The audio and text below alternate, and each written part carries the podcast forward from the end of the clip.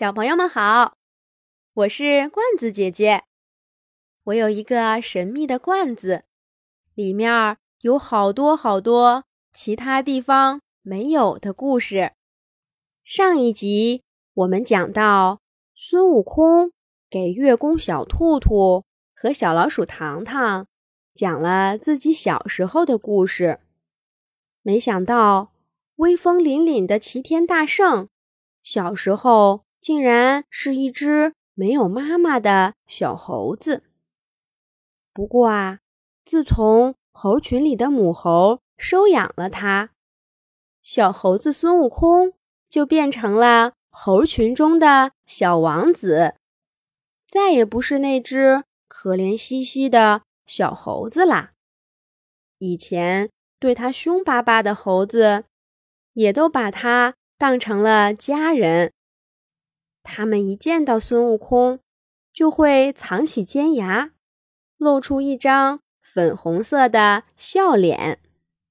孙悟空再也不用捡别人吃剩下的果子，在妈妈的照顾下，他一天一天的长大了。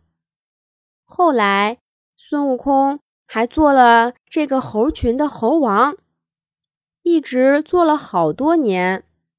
猴群里其他的小猴子都老了，孙悟空还是从前的样子，因为他是一只石猴啊。其实也有不少猴子来挑衅过他，可是谁让孙悟空太厉害呢？那些不自量力的家伙都被他打得服服帖帖的。慢慢的，猴群也就习惯了孙悟空一直做他们的猴王。这一天，孙悟空正坐在树林中央的大树上吃果子。几只年轻的猴子忽然慌里慌张的往他这儿跑，一边跑还一边喊：“大王，不好啦，不好啦！”山上来了一群黄毛怪物，跟我们抢吃的，还把我们打伤了。孙悟空一听，赶忙让小猴子们带路，准备去看看是什么了不得的怪物。他来到了树林边上，原来来的是一群比他们大了一圈的猴子。这群猴子浑身长着金毛，脑袋上的毛颜色格外显眼，就像戴着一个金灿灿的王冠。可是他们的脸竟然是蓝色的，长得太奇怪了，还看不见鼻子，只有两个像水滴一样的鼻孔贴在大眼睛下面。鼻孔底下是两片肉嘟嘟的、像香肠一样的嘴。孙悟空过来的时候，这群金毛猴子正挂在树枝上吃果子呢。猴群里的猴子一看大王来了，都躲到了孙悟空的身后，远远的看着。估计呀，刚才被打得挺惨的。毕竟，金毛猴子都比大王孙悟空还高一个头呢。那时候，孙悟空可不会什么法术。不过啊，作为大王，怎么能眼看着自己的猴群挨欺负呢？孙悟空仗着胆子走上前，弓着背，一边拍打树枝，一边龇牙尖叫。猴群一看，大王这么威风，胆子也大了，都跟在他后面呲着牙尖叫。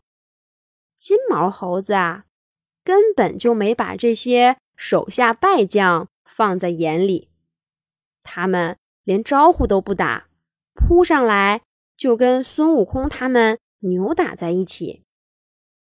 打架这种事儿。还是大个子占便宜，而且这些金毛猴子在树上特别灵活，一直压制着孙悟空他们。